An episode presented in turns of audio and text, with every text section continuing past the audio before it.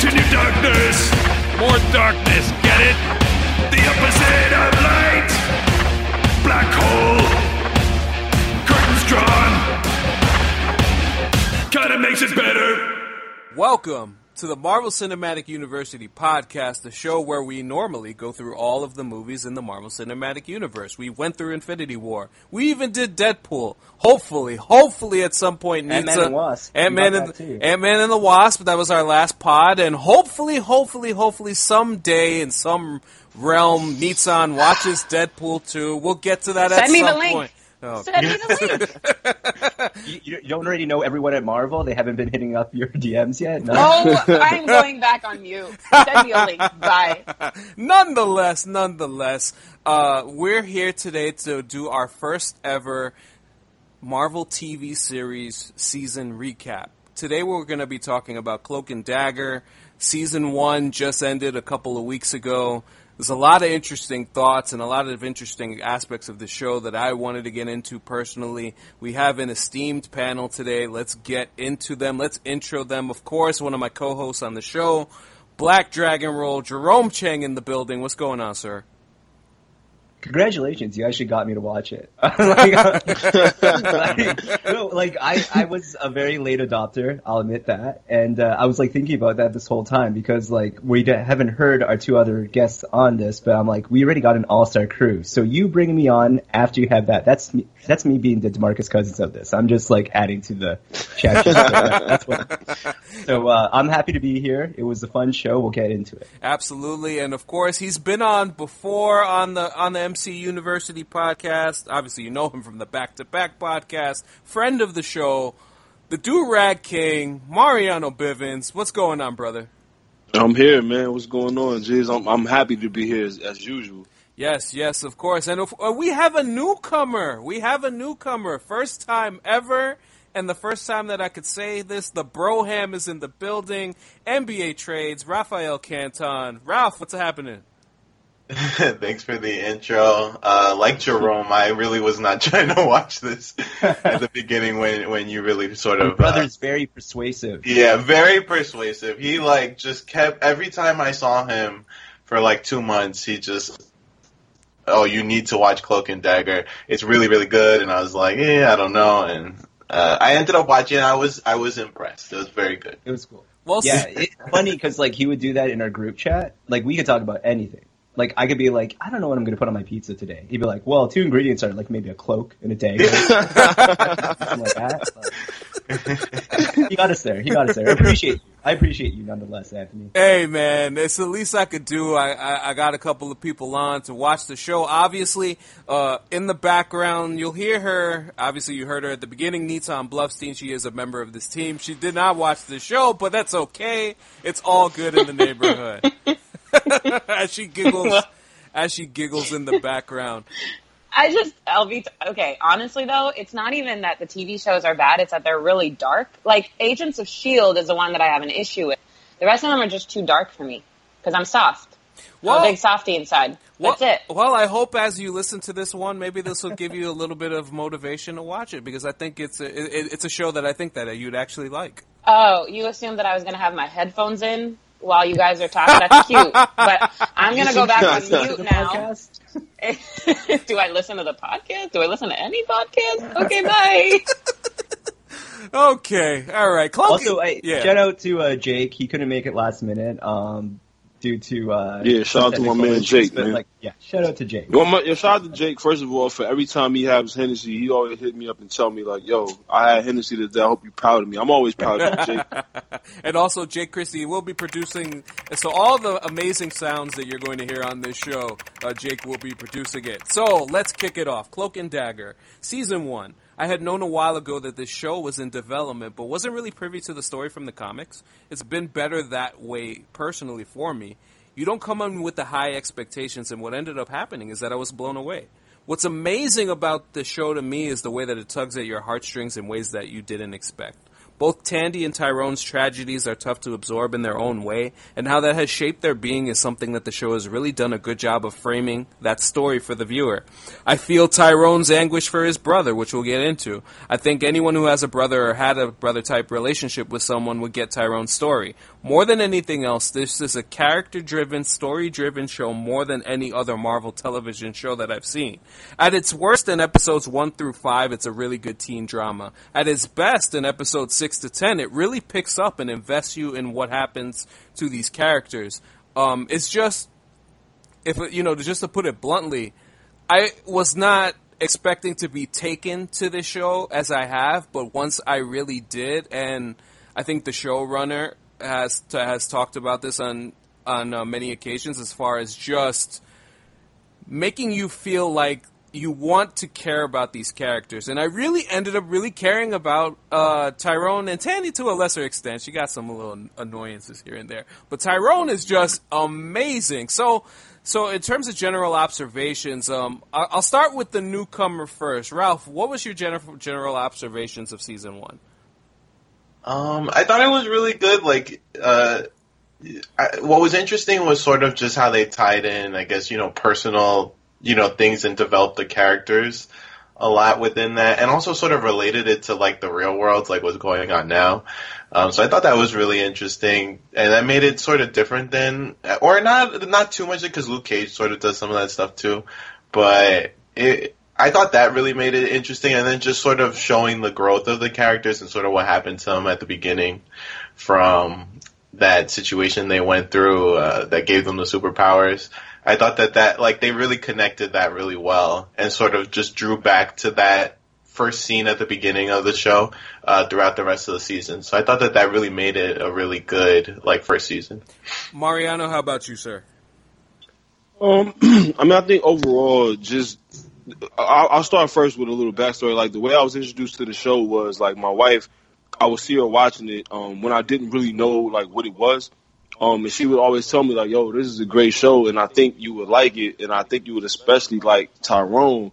And she kind of broke down his backstory about, like, you know, him, you know, losing his brother to, like, gun violence and things like that, which is something I can relate to. Um, and overall, like, when I watched the show, I just thought that, again, it reminded me of The Flash in the sense that, superpower aside, it's just a great show. Like, it's just written great. Um, none of the things on that show seem forced or like, oh, we got to do this thing right here for T V, or we got to do this for the moment. Like, it just it just really flowed. Like, just a, it, like I said, it, it was just a great show. I'm glad I watched it. Um, and I caught up so quick because It it was, like, in my mind. Like, when I watched the first episode, I was like, all right, let's hurry up and watch the second one. Mm-hmm. And then it went, like, a day or two where I couldn't watch another one. I was like, nah, let's watch, like, three right now. Like, I need to I need to hurry up and see what's going on. Like, it just it just kept me involved. You know what I'm saying? Like, it, I, I think it was a great show. Yeah, it it definitely just it, – it grabbed me, like, in such a way. Oh, how about you, Jerome? What were your general thoughts on season one?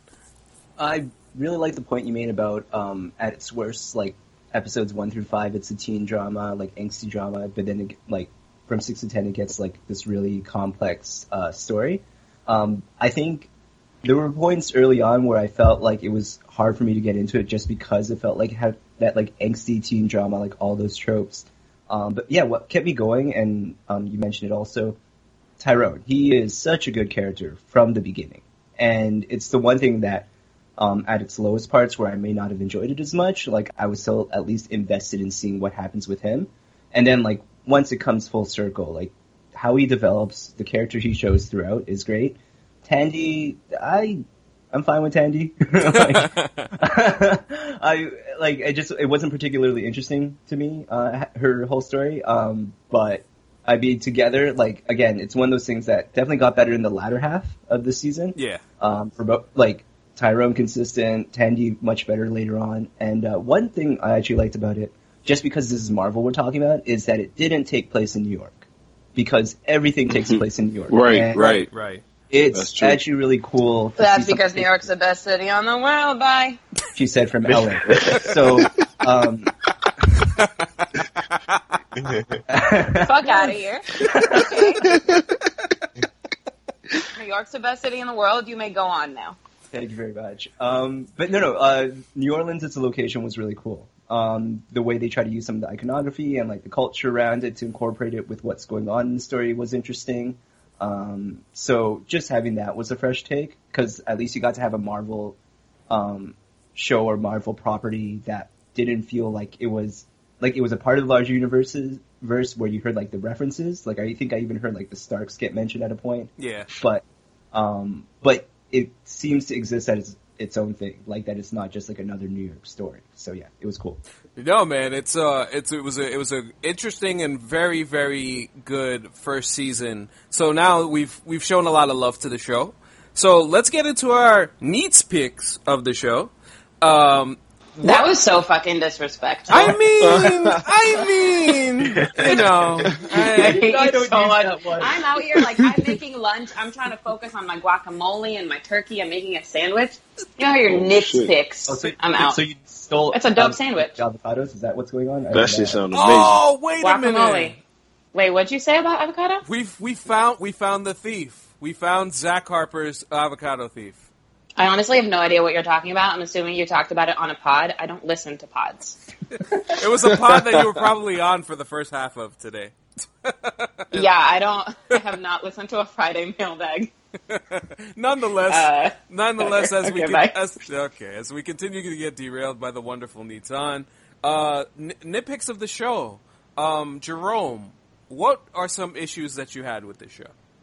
Um, I already mentioned at the top, but when it gets real teen angsty, it, it comes on a bit strong. And also, like, the choice of music that, uh, that, like, oh, chose for is, like, like, you couldn't be more on the point. Like, I didn't know that you could just, like, write songs that were, like, the lyrics are just, like, I'm sad about what's going on.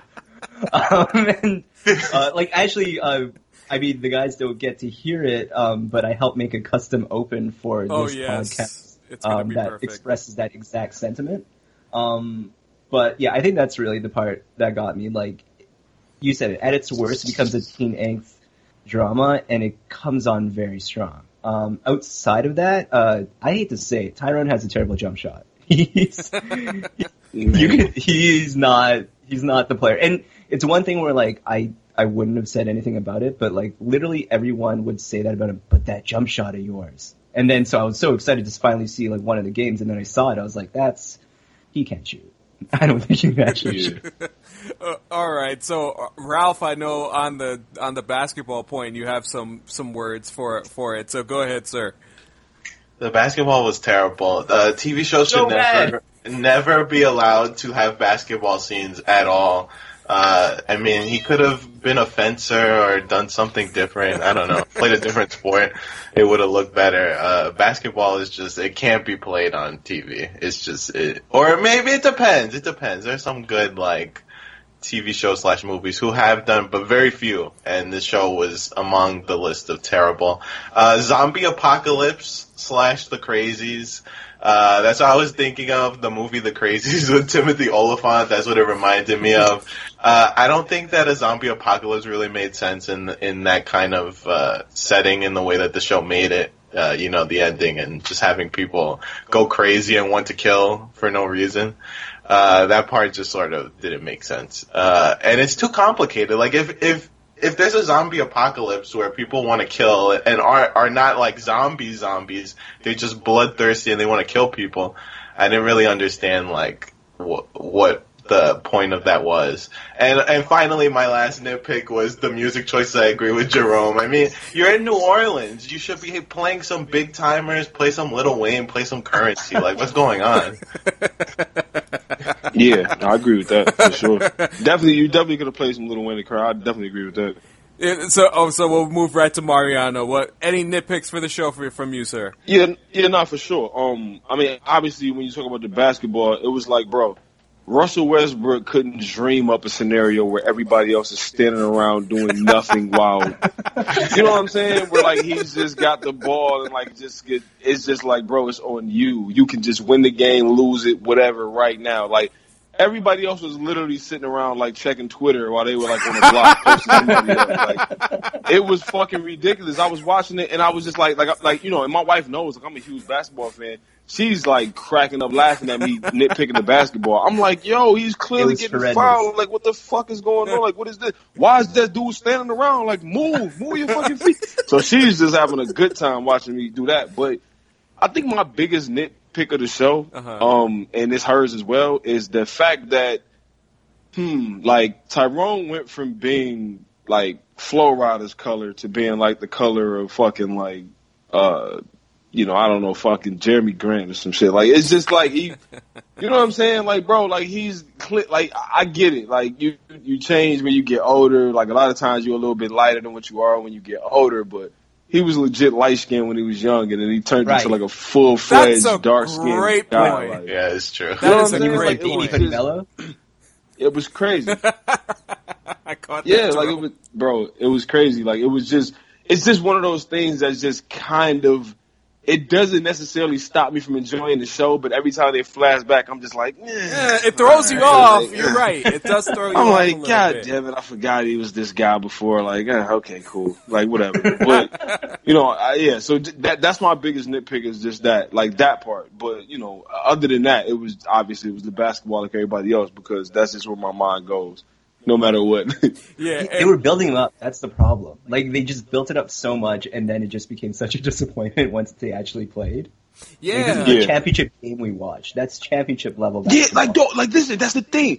When they said it was the championship game, I'm like, oh, this is about to be some shit. They about to be setting picks. Like, bro, literally, the man looked around, in the and the four they other so players bad. on his team were standing around, like... Like, the dudes on the other team was looking like, Tyrone, you going to shoot or what? Like, what's going on? Like, you, you good? And you need you need us to set a screen for you? Like, I'm like, God damn, like, what are y'all doing? And then there was this instance where I think he dropped the ball and then somebody bumped into him, and then we saw the dude's nightmare or some crap like that. And right. yeah. it just, like, it kind of, yeah. like, disorients you.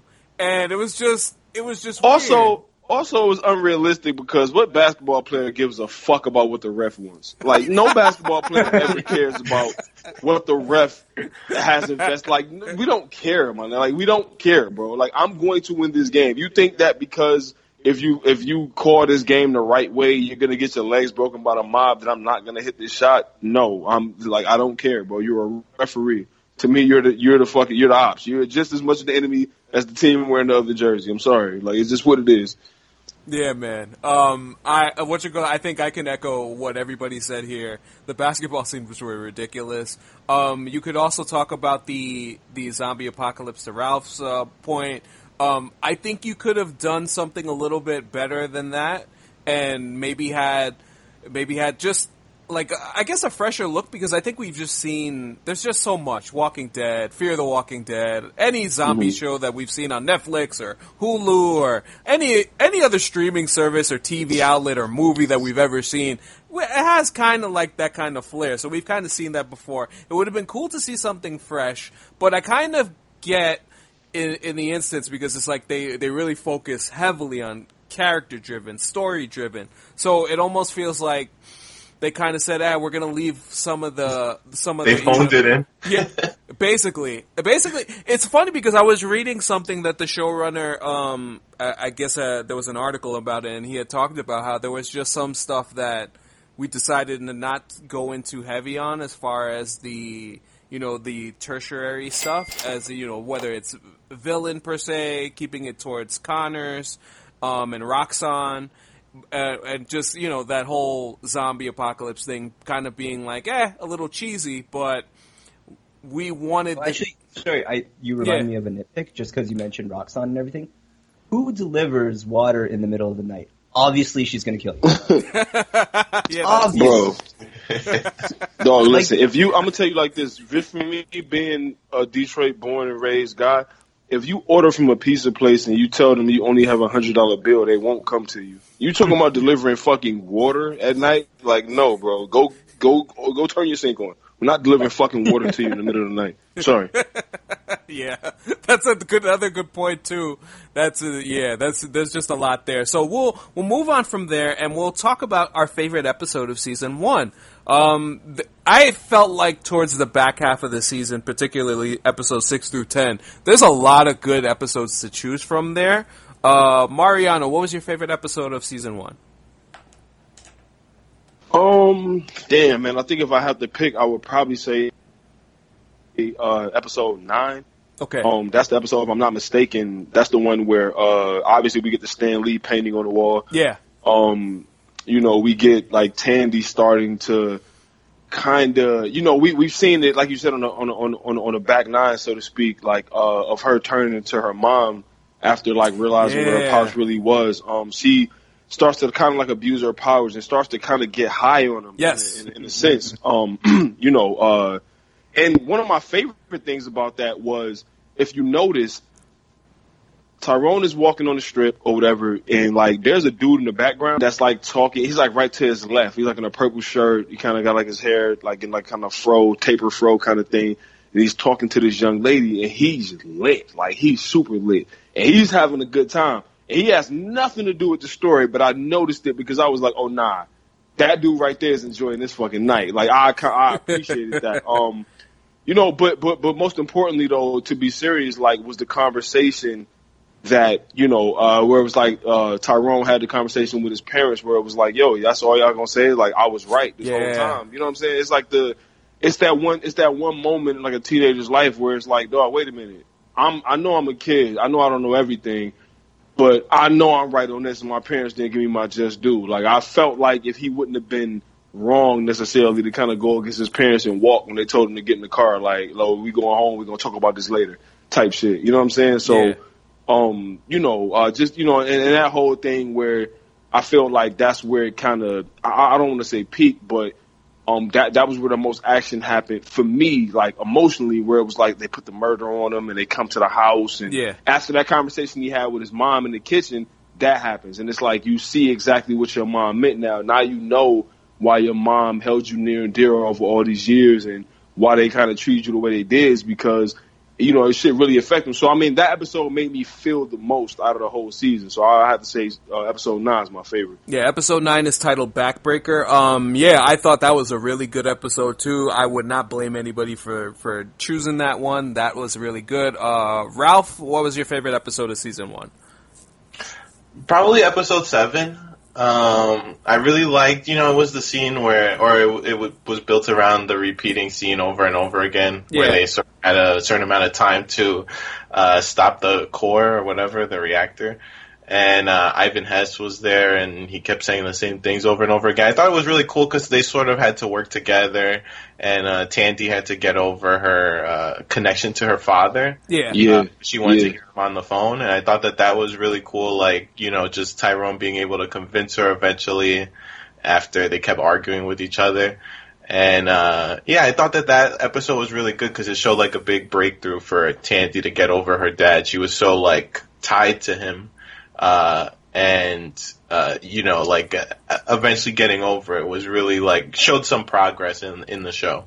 Yeah, I, I, I really, I really loved, um, episode seven, Lotus Eaters. That was a really good one, too. I thought that you see both Tyrone and Tandy start to work as a team in that episode when they're fighting off yeah. a bunch of the crazy. So I thought that was pretty cool in you itself. You kind of see what their powers is going to be. Because, like, in there, their powers are more potent, so like, yeah. you can see Tyrone actually do his thing, as opposed, like, to the real world. Yeah, and Tyrone showing the resolve to stay with Tandy, because Tyrone, remember, had left the plane. He had gotten mm-hmm. back, and then he went back in there to get her out. And uh, Tyrone, there's just another awesome Tyrone moment. He's just, you know, shout out to... Uh, Shout out to Aubrey Aubrey Joseph. That was a really... He, he's just he's the M V P of the series. It's just... So sure. tremendous. Just another example um, of that. Um, Jerome, what is your favorite episode of uh, season one?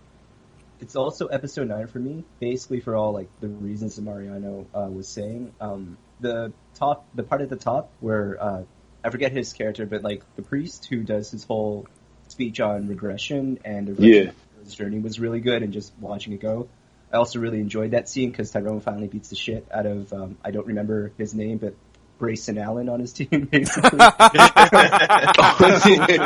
Yo, dog, he gave him body. Yo, this is how you really know you don't really like somebody. When you give them body shots, that means you really thought about that shit. Like, nah, I'm about to fuck him up. He could not yeah. wait. Uh, shouts to yeah. Pastor Delgado. Yes, he was he was a really good character in the uh, series. Um, and then, uh, yeah, and then the whole scene with his mother, just because there was just this ongoing tension between them throughout. And uh, I think we're going to talk about quotes later, but that's basically where that's going to come in for me, so I won't elaborate any further. Um, but yeah, episode nine, um, my favorite. Yeah, that listen, episode nine, you can't go wrong with that one. That was a great one. I actually thought my favorite episode was episode eight, Ghost Stories, because I think what ended up happening in that one was we saw some good hero moments from both Tandy and Tyrone. They felt confident in what they were trying to do. They were both trying to execute great plans, and it seemed like they had some success. But the byproducts and downfall afterwards is a reminder that life is funny like that. Life sometimes just doesn't care about you at all, and that's kind of the that's kind of the point. And I think this show, can, if anything, continues to drive home the idea that it's not supposed to be easy. But mm-hmm. in the way that both Tyrone, uh, you know, l- you know, tricked Connors into, and you know, basically admitting that he killed uh, Tyrone's brother, and everything that happened along that, and of course Tandy with the whole Roxxon situation. But unfortunately, the byproduct of that, she finds out uh, what her father did to her mother, um, you know, uh, uh, abusing her and stuff. So. With that, like, it was a really sad ending, and it just, it kind of, it definitely leans heavy into the the whole emotional aspect of things, and um, I thought from top to bottom that was just a really, really good episode.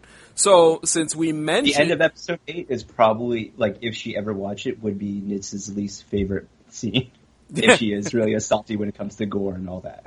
Yeah. Yeah. And all right, so we well, so since we were since Jerome mentioned quotes, we'll go to favorite line of, of season one. Um, it, I, I have a feeling that we all have similar uh, that not all of us have similar ones, but a couple of us have the same one. Jerome, go ahead. Um, well, so yeah, I already mentioned it, but the scene he has with his mom uh, is so good uh, in that in episode nine, and I really like her. Thing about him just because it sums him up so perfectly why he's the best character in this show. But I know who you are.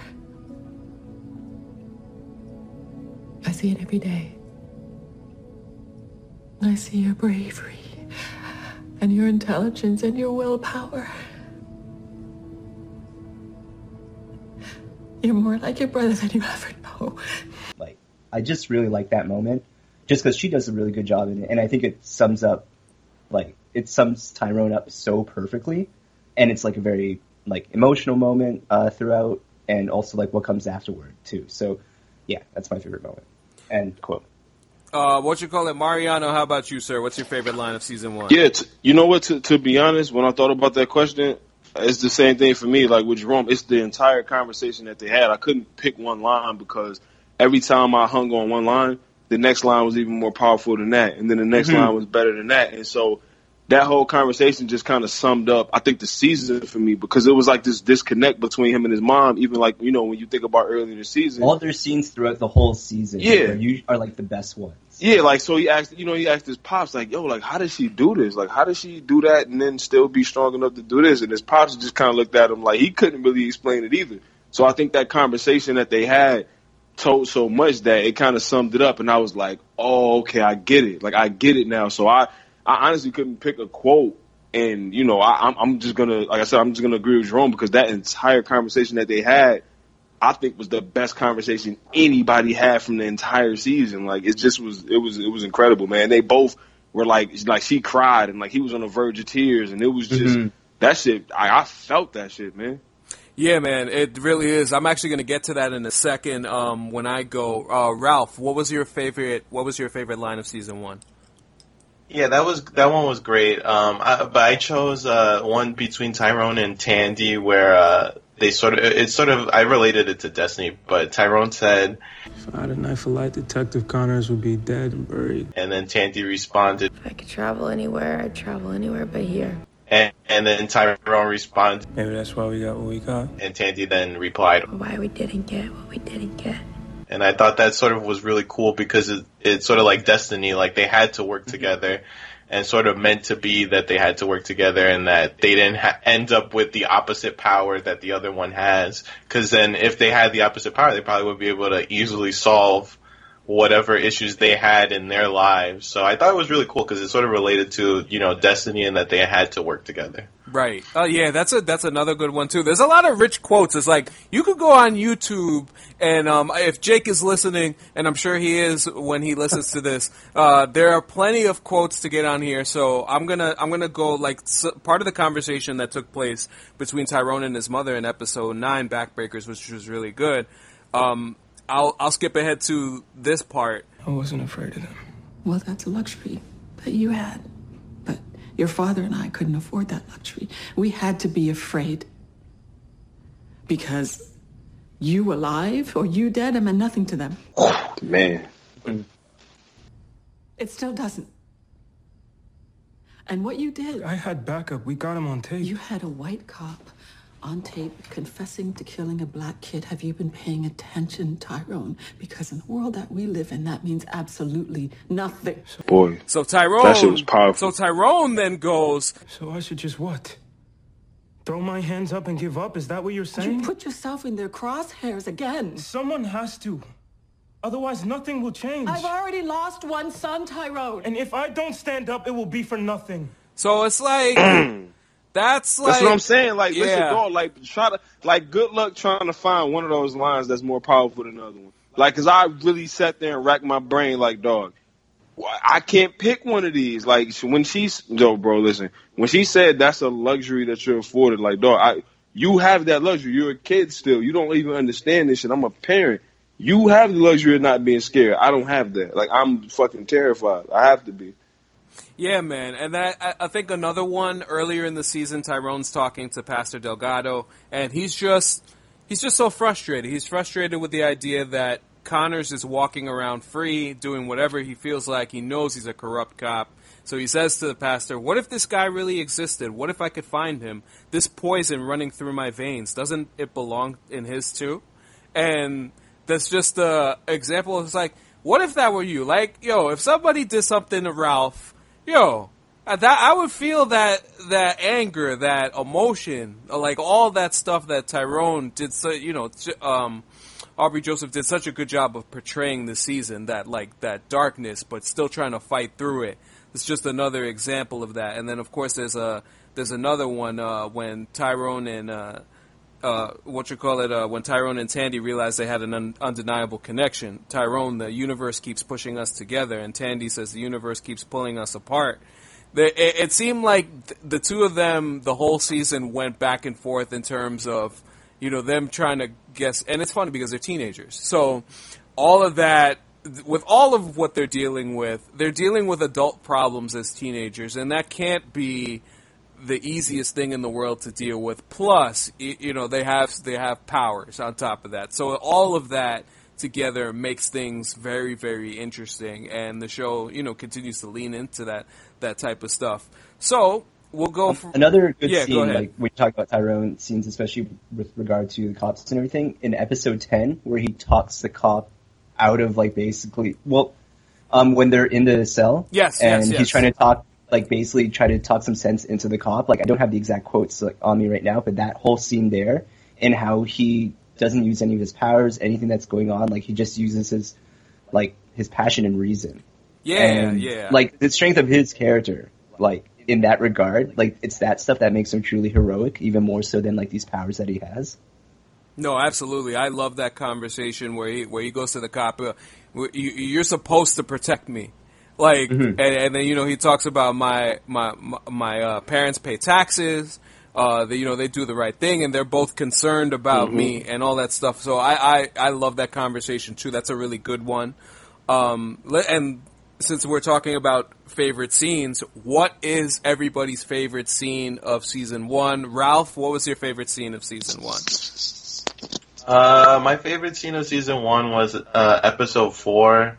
Uh, when Tandy and Tyrone had that argument, and uh, you know, she was talking about what he could do to like just steal, like steal, and just pretend to be a like a victim or whatever. And he hit her and, with the white privilege. Yeah, and she like talked about his like how she's rich and whatever, and his family to go to, and he has a house and whatever. And, oh, and then he came back at her with the whole. Let me check your privilege. My privilege. I was just dropped off by a cop. Who told me that I can't press charges against a guy who almost... I've had a lot of things taken from me. And everything I have, I've had to steal because... Because you can. You can walk into any room in this world and never be questioned. Try walking into a department store looking like me. That's not fair because I don't The think... world does! So I thought that was, like, really powerful scene. because uh, it really put her in her place. She really didn't have much to say after that, so I thought that that was a really good scene. That, that, that's dope. Uh, uh, Jerome, what was your favorite scene of season one?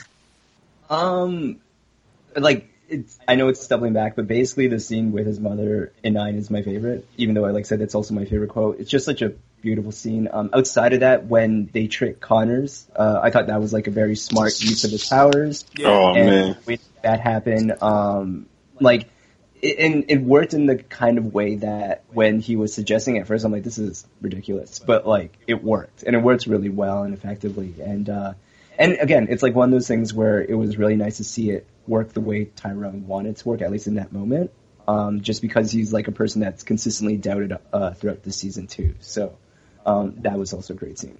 Awesome. Mar- Mariano, how, what was your favorite scene? Uh, nah, you know what?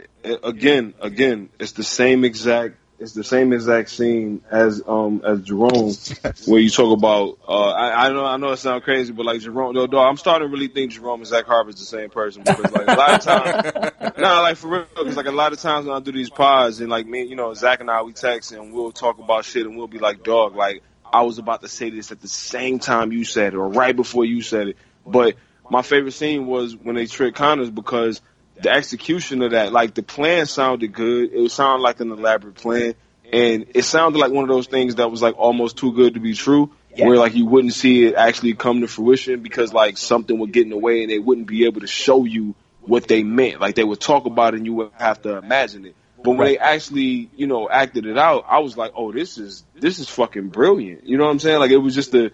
It really was just a genius scene because he came up with the plan and they actually let him get that off. And it's not a lot of times on T V shows, no matter what it is, where they'll give you the line and then actually show it to you too. You know what I'm saying? Like they give it to you and then like, oh man, something came up and Connors broke his leg and we couldn't do it. It's like, you know what I mean? It's something happened. Yeah. So the fact that they were able to get that off, I thought that was one of the most creative scenes of the entire series. You know what I'm saying? Obviously, um, you know, you go back and, you know, you look at when they could time travel and go back and see what's going on with, um, oh, man, what's, what's my man with, uh, shit, I can't think his name. It's the girl's dad who was working at Roxxon uh, as well. Oh, um, um, oh, okay, so Tandy's, oh, Tandy's. Oh, Ivan Hess? Oh, oh Ivan Hess. Yeah, yeah. Was oh. that Ivan Hess? Yeah, yeah, yeah, so, Ivan so, Hess, yeah. yeah. So, So when so yeah so so when you go back and look at those type of scenes, it's like those are creative, but not in this way, like not in the way where he actually talked it out and told you and made mm-hmm. you see something, and then they actually showed you. So yeah, that's that's easily my favorite scene from the whole thing. Like I was going crazy when I saw that shit. Yeah, adding on top of it, it's like also it's creative because usually when you think about a superhero movie, it's like they use their power to inflict force on someone. Yeah. Right. And, like, this was a way where it was, like, to manipulate a person, which was really interesting because you don't normally see it that way, right? Like, usually it's, like, because I have super speed or I have, like, laser eyes or I have super strength and I will beat you that way. But it wasn't that. It was, like, I'm going to use this power to, like, make myself into the ghost of my dead brother and then use that to drive a person to insanity to then admit to a murder. Like, that's that's a very creative way of using a superpower. Yeah, yeah, I, I completely agree. And those are all those are all really good scenes. And those are so I'm gonna go with a little bit of a different one because I am such I am such a sensitive person. I'm such a softie. I like I like these emotional emotional moments. And at the end of episode seven, Lotus Eaters, um, I just really liked the conversation that Tyrone and Tandy had, where Tyrone could not bring himself to play Uh, a message of his uh, brother's uh, Billy, uh, I guess, rapping along at the time, and oh yeah, yeah, that was great. And that was just, I think it, it was a great way to cap the episode because they had kind of finally figured out how to work together, and the fact that they did, and just the way that that whole scene sent, it was just. It, it hit me in the feels, man. It brought a smile to my face in the sense that we briefly saw these two have a cool moment with each other. So, like, what you call it, Tandy calls uh, Tyrone uh, terrible for, for, for how he sounded in the in the in the uh, in the message, and then mm-hmm. she goes, "But I'll excuse it. You know why? Why? Because you hadn't met me yet." And I was just like, "Oh, that's so sweet. That's just sweet." That's really cool. And I know I know if if somebody else is listening on this line, they don't like sweet things. They don't like soft things. But I'm sorry. They don't like uh, cookies or uh, like that. What? What's up? We were just talking about, we were just, uh, uh, well. No, no, I heard, I heard the signal. I heard the signal. Someone in the background doesn't like sweet or soft things. I heard it. I have no idea what it was referring to, but facts. All right, bye. That we were we were becoming uh one with uh one with uh one with our emotions, um, but don't do that. It, no, it's good to do that. Uh, I think emotions are beautiful, but also soft. Okay, bye. But uh, nonetheless, uh, what you call it?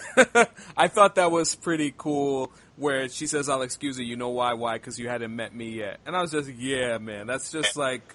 That's just really, really dope. Um, I really enjoy that aspect of things. So we have a couple of topics left before we get to the end of the show. And I realized that we hadn't hit this one because I think this is really interesting because there is a lot of there's a lot of good characters here. Favorite non-Cloak and Dagger character.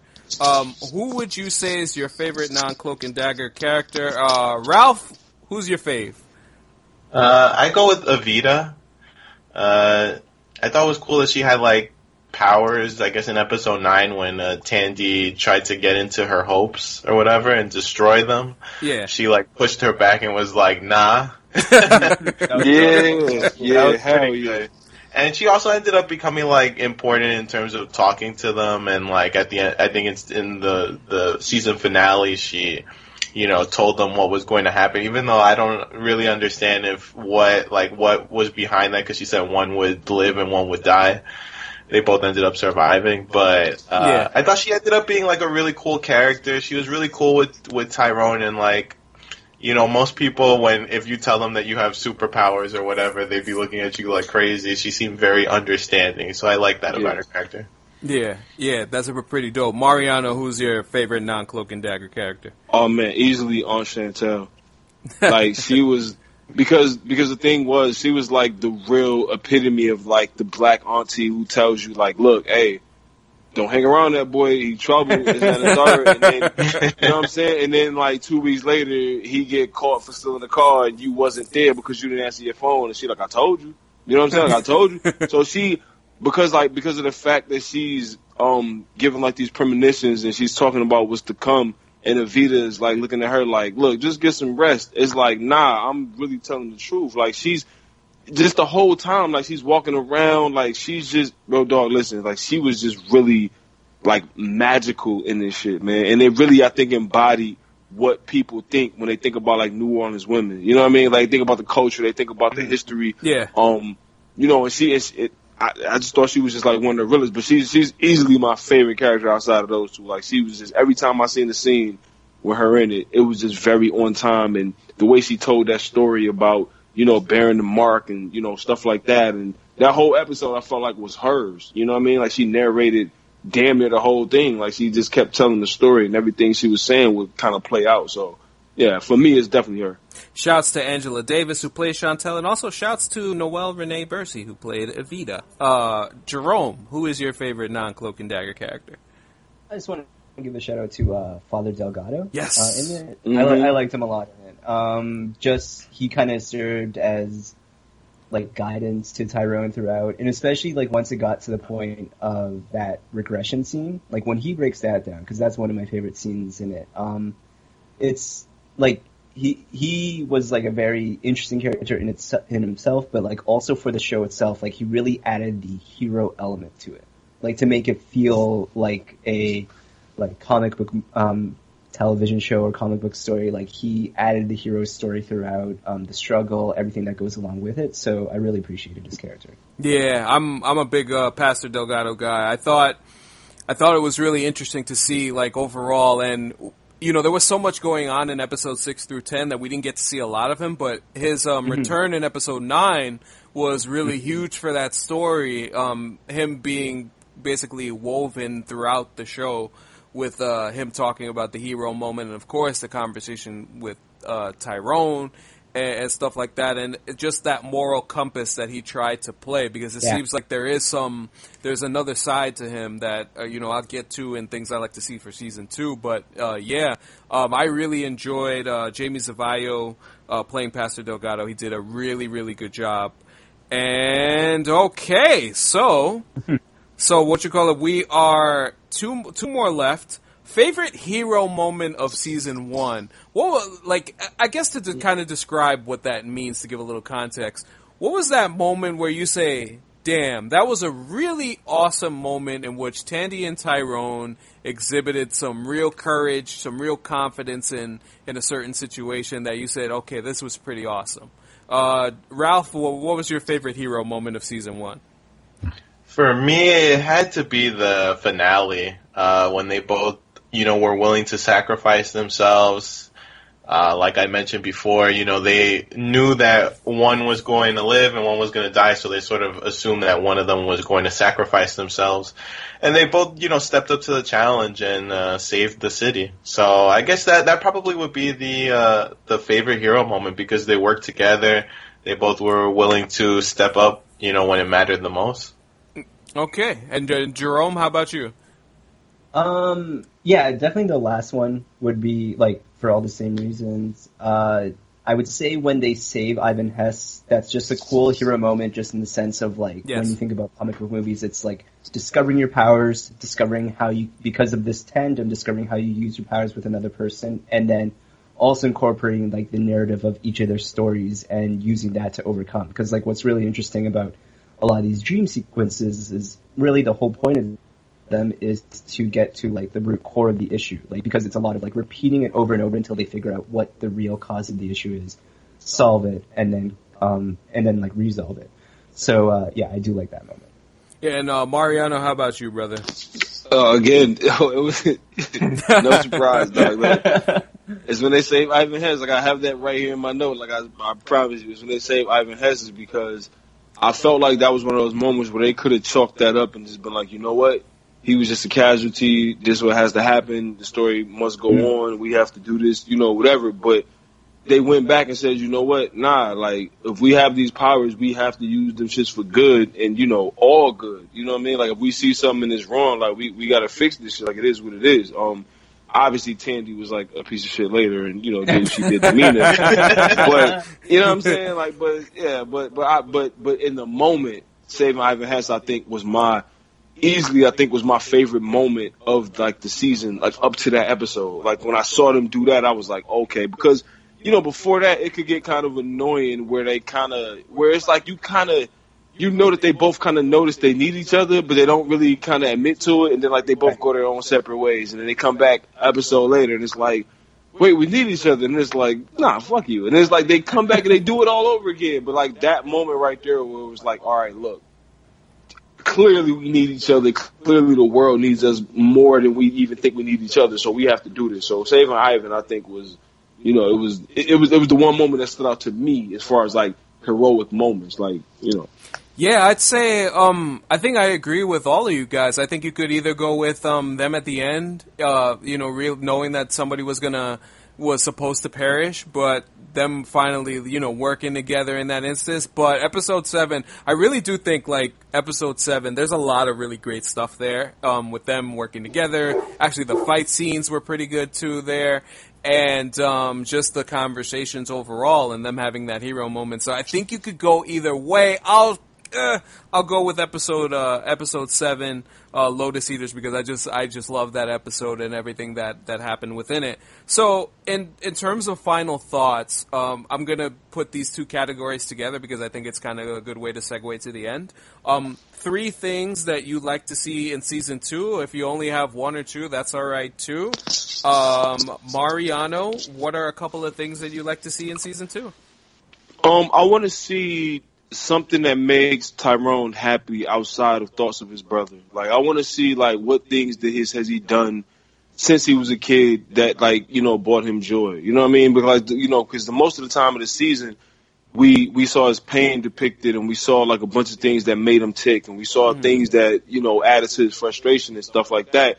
The only good moments in his life, the only things that made him kind of smile was, like, thinking about his brother. And like I said, again, for me, you know, lose my brother back when I was, what, seventeen? Right. You know what I'm saying? Like, it, there's been a lot of moments since then that has made me happy and made me smile, which are as important as the pain is. You know what I mean? So I just kind of want to see, when they do a deep dive into his childhood, I want to see, like, what he got into. Like, what like what did he use to cope on his own?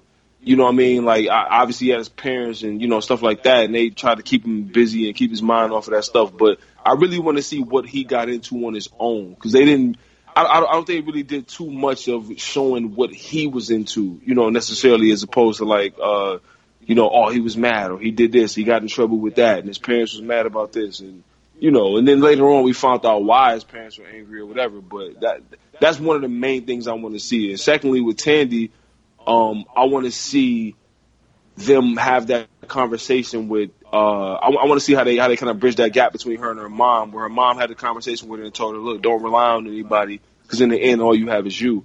I want to see that come, you know, to the light, where she has a conversation with her mom and tells her, look, I know what Dad was doing. So I, you know, I, I forget. I want to see that moment of, like, forgiveness, to where they had that bonding moment. You know what I'm saying? Because I think that's where it's building up to, where she kind of understands why her mom was on the pills and on the alcohol and stuff like that. Yeah. Because before, she just looked at her and judged her as just like, oh, you just an addict and you dependent and using all this other shit as whatever. And my dad was this, my dad was that. But when she finds out, like, the ugly truth, she kind of looks at her mom and she's like, damn, I've been hating you this this this while f- for nothing, basically. You know what I mean? So I, those those are two things I want to see most importantly. Cool. That's a, that's really interesting. And I kind of agree there. I think uh, some of the stuff with uh, the relationship stuff is such a huge part of this show. And it, it, it and it's what kind of makes it more compelling than anything else, is that we care about these relationships with these characters, and you want to see Tandy grow. She had some good moments towards the end of the season, but yeah, there are some rough spots with her. So I want to see her to continue to grow as a character, and of course Tyrone, the same thing. Uh, Ralph, what what are a couple of things you'd like to see in season two? Uh, I'd like to see maybe like oh, an explanation, like how uh, what was the name of the officer at the end of oh, Connors? Connors? Yeah, like what happened to him? Oh, that's like, a great question. Quit. Yeah, he got put in the, I guess, the white version of the sunken place, uh, going into going into Cloak's cloak. Uh, right. Yeah, so that that'd probably be something that I want to see. Uh, maybe they got to change up the outfit, you know, uh, see what Cloak and Dagger really wear. Uh, that's probably, but that's it. Like, I want to see like w- w- more deeper stuff about their powers. Um, And, like, you know, do they master more stuff in the, the next season in terms of just being able to do a lot of different things with their powers? Yeah, to do stuff together with their powers, which they were able to do towards the end. Do we see more of a yeah. continuation of that? That uh, that's going to be something interesting. Jerome, how about you? Um, really echoing uh, Ralph's point, um, I want to see how they get comfortable with their powers, just because you see so often that they're kind of figuring it out. Um Tandy definitely a lot more comfortable in using them, but Tyrone is still kind of, like, even his last move against Connors just came out of nowhere. I don't think he knew what he did. Yeah. And he doesn't know what the result of it is. So I'd like to see how they are um, when they're more comfortable with it. Um, on top of that same thing, uh, we saw O'Reilly come out of the swamp, and I read ahead to see, like, what she could become, so it would be interesting to see what happens with her. Yeah. Um, and even, like, we mentioned Evita, and just kind of seeing how... Um, yeah, like, we have these characters that have strong powers, but we also have characters that are are able to fight against them, like, indirectly. Like, she is resistant to being just, like, having her hopes or, sca- or fears, like, uh, tapped into. So it's interesting to see characters like that and, like, where that can go. Because I don't think Evita is necessarily a person with power, but the resistance of power is also just as interesting. Yeah, uh, no, I, I agree completely. Um... And to more on the Evita point, I think one of the things that happens with shows a lot of times that, especially this, like being a teen drama, not only a superhero show, um, the potential of a love triangle between Evita, Tandy, and Tyrone, I really hope that they don't push that too much yet, if they need to. Um, if they need, well, it's a Tyrone teen and Tandy drama. Are actually together, right? I mean, I well, well, that's the thing. Like, yeah, I, I know Ralph. They, it is a teen drama. Yeah, it's a teen drama. They're gonna, yeah, it has to.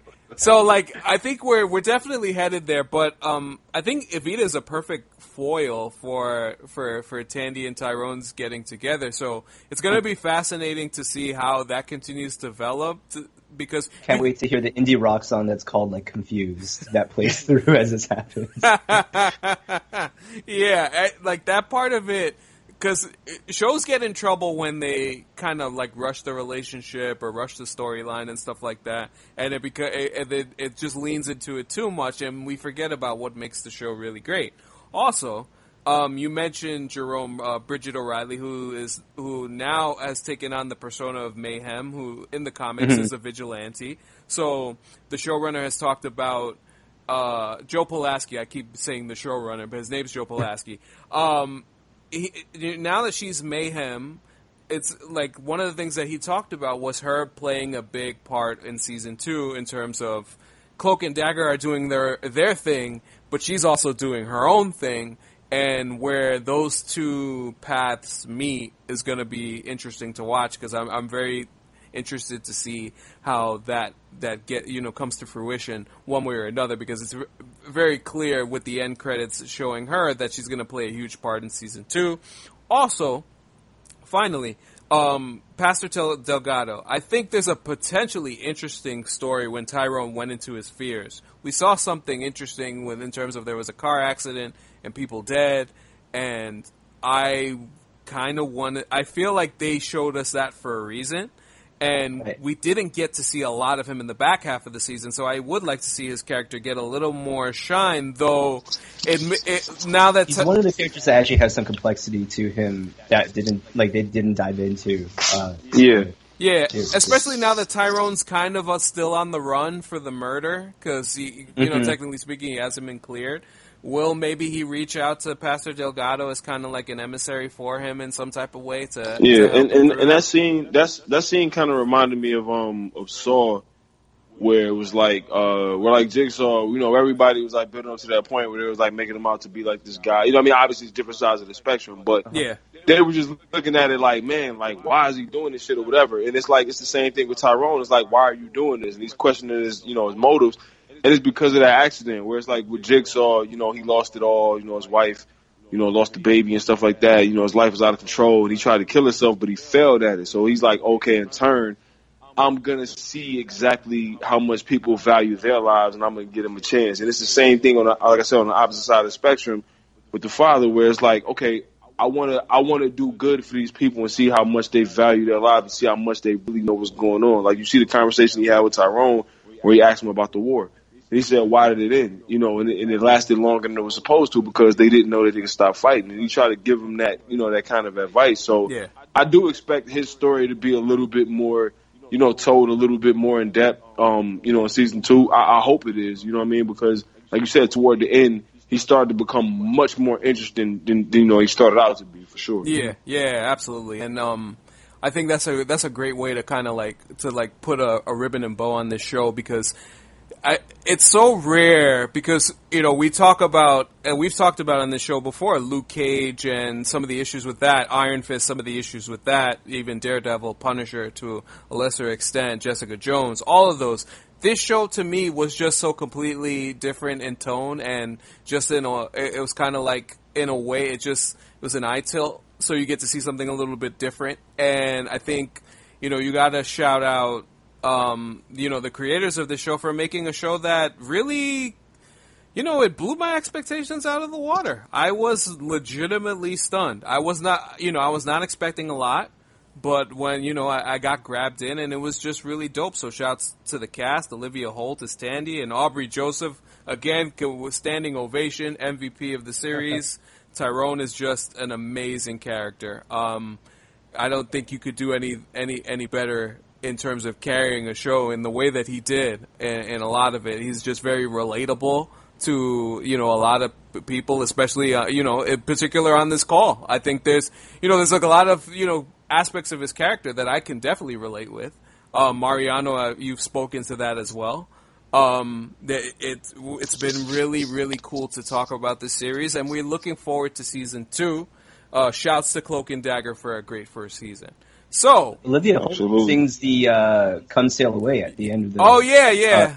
Uh, in the final uh, episode, yeah, yeah, which I didn't know until after the fact. It's pretty cool. Yeah, yeah, that was yeah, that was a yeah. I, I I didn't realize that she had done that, but then that yeah, that's a nice fun fact there to to, to to kind of end on. And before we go, we got to find out where all of these people are and where do we follow them.